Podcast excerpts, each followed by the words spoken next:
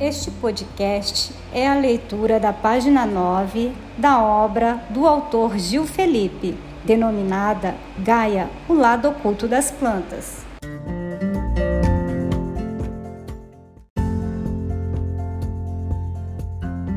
Gaia vem dos elementos gregos G, que significa terra, e Aia, que significa avó. Nesse sentido, Gaia é a avó da terra.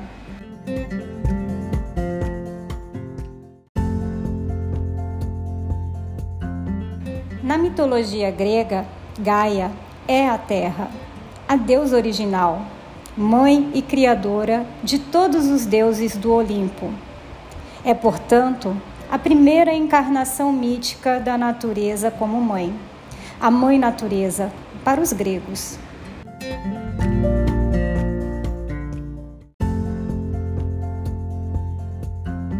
Diz o mito que no início dos tempos, durante o sono, Gaia deu à luz a Urano, o universo, e a Pontos, o fundo do mar.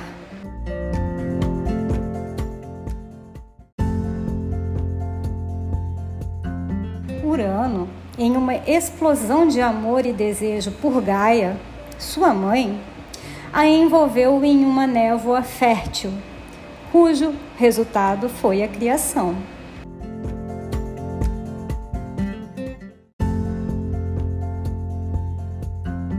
Assim surgiu tudo o que existe: as montanhas, os rios, os lagos, as plantas, os animais, os seres humanos e também os deuses.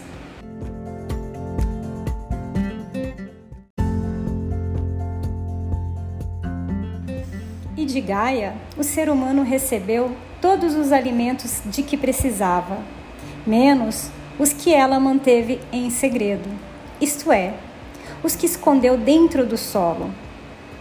O ser humano primitivo, curioso e persistente em sua procura por alimento, revolveu o solo e pouco a pouco foi desenterrando e desvendando os mistérios tão bem escondidos de Gaia.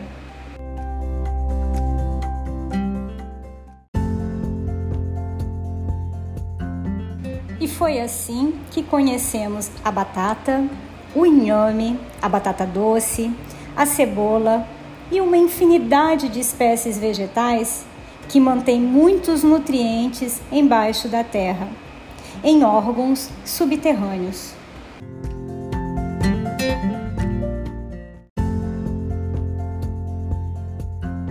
E essas foram as primeiras plantas a serem domesticadas algo que se deu há milhares de anos atrás, nas Américas e na Oceania.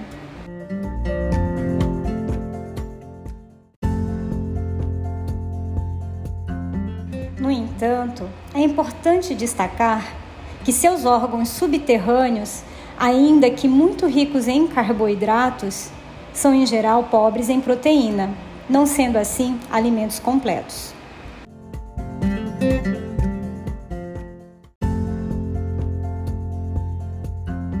Assim finalizamos essa breve história de Gaia.